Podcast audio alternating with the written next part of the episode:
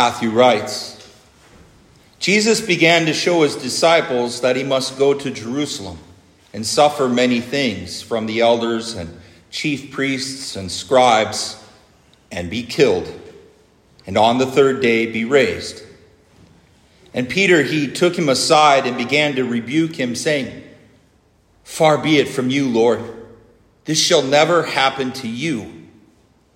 But he turned and said to Peter, Get behind me, Satan. You are a hindrance to me, for you are not setting your mind on the things of God, but on the things of man. Then Jesus told his disciples, If anyone would come after me, let him deny himself and take up his cross and follow me. For whoever would save his life will lose it, but whoever loses his life for my sake will find it. For what will it profit a man if he gains the whole world and forfeits his soul? Or what shall a man give in return for his soul? For the Son of Man is going to come with his angels in the glory of his Father, and then he will repay each person according to what he has done.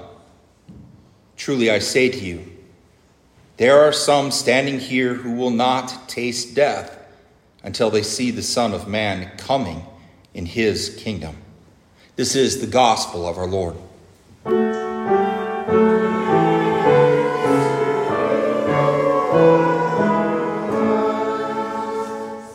Please be seated. Then Jesus said to his disciples, If anyone would come after me, let him deny himself and take up his cross and follow me. In the name of Jesus, amen. Well, dear saints, what would you consider the value of life? Now, I suppose that might depend on the context in which this question is being asked. If I was to supposedly take off one hat of a pastor and step over into one of my other vocations as an insurance salesman and ask that same question what the value of life is, well, then I would value it as the sum of your net worth. Your assets, your liabilities financially measure that value and the cost of providing for your loved ones without any other commitments. Therefore, the price of life, well, it will actually vary depend on, depending on the individual. For example, if you are a child or maybe a young adult, you shouldn't have very many financial commitments. Therefore, you wouldn't need very much insurance coverage. But if you're middle aged with mortgages and vehicle loans, spouse, children, then your life insurance coverage needs to account for those that are dependent on you. Plus, well, maybe then a generous amount so that a family could live comfortably without any need of taking on further debt, without your income. Yet, if you are even later on in life and no longer have any of these financial commitments or family to support, then your need for insurance, well, it may reduce again. So, what the value is of your life according to an insurance salesman well, it is the calculated cost of your liabilities and your perceived needs to cover any such loss of life. But what if a young parent dies in an accident? What is the value of life then? How is it measured at that point? Well, this family, they may receive a payment from a life insurance company, yes, but no matter how much money they receive, it never makes up for that loss of life, that loss of a parent, that loss of a spouse. The same could be said for maybe the loss of a child or a near and dear friend. You see, the price of life in this case, well, it can't be calculated, financially anyway. Money, property, or anything else, well, it's useless. And it's empty of the comfort and the meaning that we need for that life. You guys remember the great Beatles anthem? Money can't buy me love. But it also can't buy a life or replace a life. And isn't it strange that at a time of death, the value of life is suddenly apparent to us?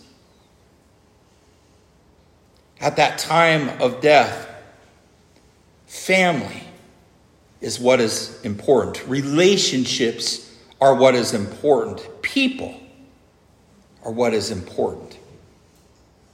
A lifetime after chasing for money, property, success, and prosperity, well, it's suddenly put in pers- into perspective for us. None of these things really seem to matter anymore when a life is lost. Any time spent chasing after these things, yes, things, well, it can be seen as time wasted.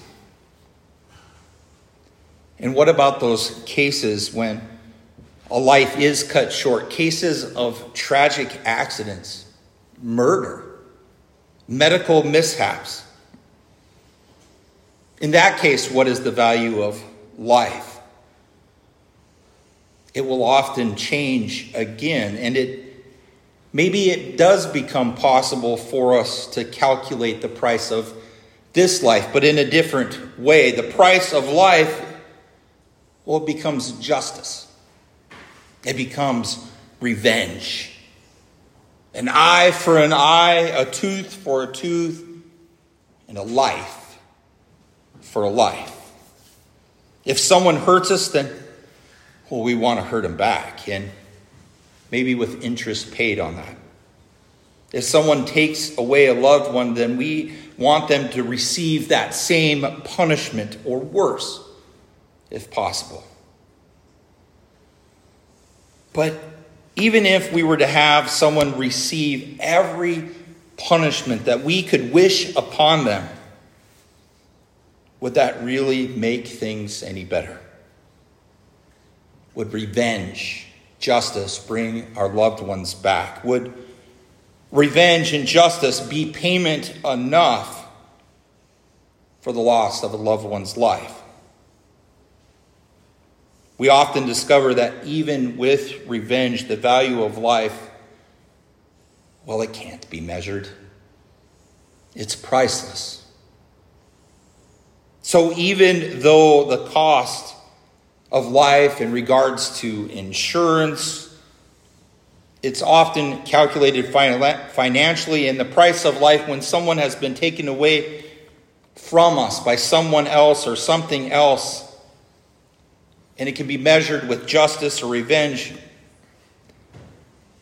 The value of life cannot be calculated. And knowing this, that the value of your life cannot be estimated or valued by earthly measurements, then I ask you, how much then would your eternal life be worth? If we struggle to put a value on this life, how on earth will we calculate that price of eternal life? If at the time of death you suddenly realize that all things on earth are almost worthless when compared to the life of our loved ones, then how much more are we willing to pay or give up to ensure that we will receive eternal life? With our Christ in faith in his kingdom. You see, your eternal life is also beyond measure. even if you were to give up everything that you have, it wouldn't be enough. Nothing you say, nothing you think, nothing you do will pay for or measure the value of eternal life. Even if you gave up everything that you have, it still wouldn't be enough. The value for your life, especially your eternal life, well, it's too high. It's too high to pay, at least for you. But the value of your life, even your eternal life, it has been measured. And the cost, the cost of that life is the suffering, the death, and the resurrection of Jesus Christ alone. That is how much your life is worth. It's a price that you can't pay by yourself. Yet Jesus has willingly paid it in full, no balance due. The suffering and death of God's own beloved Son is your value for life. And it was necessary for him to go to Jerusalem, to suffer many things, to die, and to rise again, so that your relationship with God would be restored, reconciled. It was necessary. And he did these things because this is the price of your life and the price for his justice. Yet, what many people still under, misunderstand is that even though Jesus has paid the full price for their lives, there is still a cost involved for us. You see, the cost is your obedience. You don't think that price that you pay is in your obedience and actually contributes or makes up for the suffering, the death of Jesus. No. Or that you do actually earn or merit favor before God. No. Jesus has paid that full price for your eternal life. There is nothing more to pay. Your obedience doesn't pay for your life or the lives of others in any way, shape, or form. But there is, an, there is a danger that you can exchange this undeserving gift of life for other worldly things through your disobedience, your denial. For example, if you try to deny Jesus and what he has done for you by living according to this world's thinking, then you will forfeit your eternal life. You can't gain eternal life by your obedience, but you can lose it. You can lose it by your disobedience because your disobedience shows your rejection of Christ and the life, that price that he paid for you. You can live as if worldly things are more important and more invaluable for you.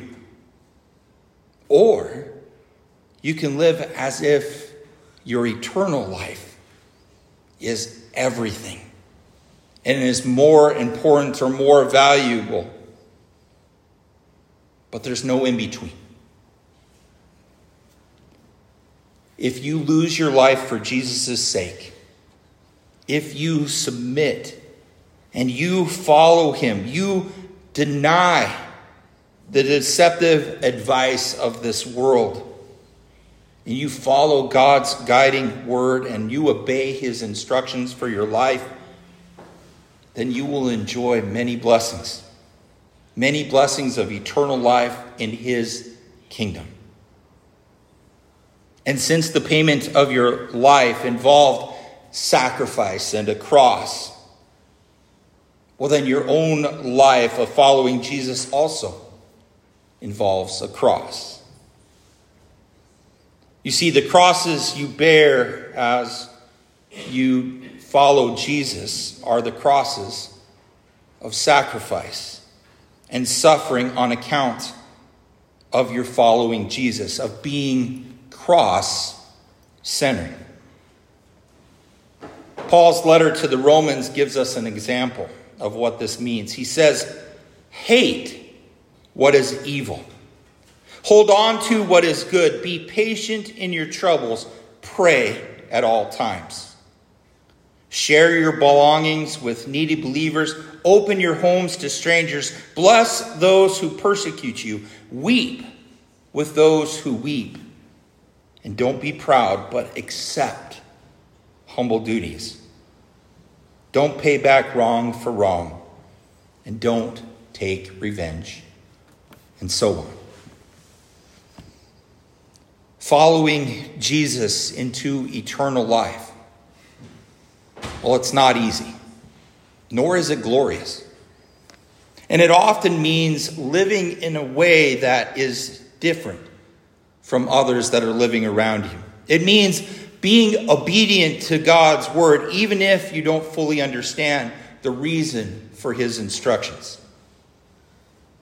It means giving up precious time on this earth to listen to Jesus speak to you. It means giving up your need to satisfy yourselves with money, possessions, prosperity, or any other wants. It means giving up living the way that you want to for your own pleasure and trying to live in Jesus' way by his will in a way of service and sacrifice. Following Jesus also means that you will be persecuted and insulted for living according to Jesus' way and not the way of this world. You see, we won't always fit in. This world, it will try to set agendas of what is acceptable and right, but it will not be the same of what Jesus says for us. The people of this world will continue to gain a name or a profit for themselves, but you will live unselfishly and in humbleness as you disciple and follow Jesus. You must obey God and not this world. After all, the things of this world will not last and will actually lead you away from Jesus and the life that He has gained for you. So, what is the value of your life? Well, it is the suffering and the resurrection of Jesus Christ. The price for your life has been measured and paid in full. Even though you do not measure up, Jesus willingly allowed himself to suffer and die for you. Jesus paid the price of your disobedience by his obedience. He remained sinless to save those who are sinful. And in other words, he suffered and died for you. Dear Saints, your own journey as you disciple and follow Jesus, it will involve suffering and dying to your own selfish desires. That is what taking up your cross means. It is not something that is prescribed or added to your to do list. It is the dying of oneself, allowing the old Adam in us to be put on that cross, the same cross where the Messiah took on the sins of the world for you a death joined to in his death that leads to eternal life with Jesus Christ alone, to all whom know and obey and submit to the cross in faith. And may that bring you peace.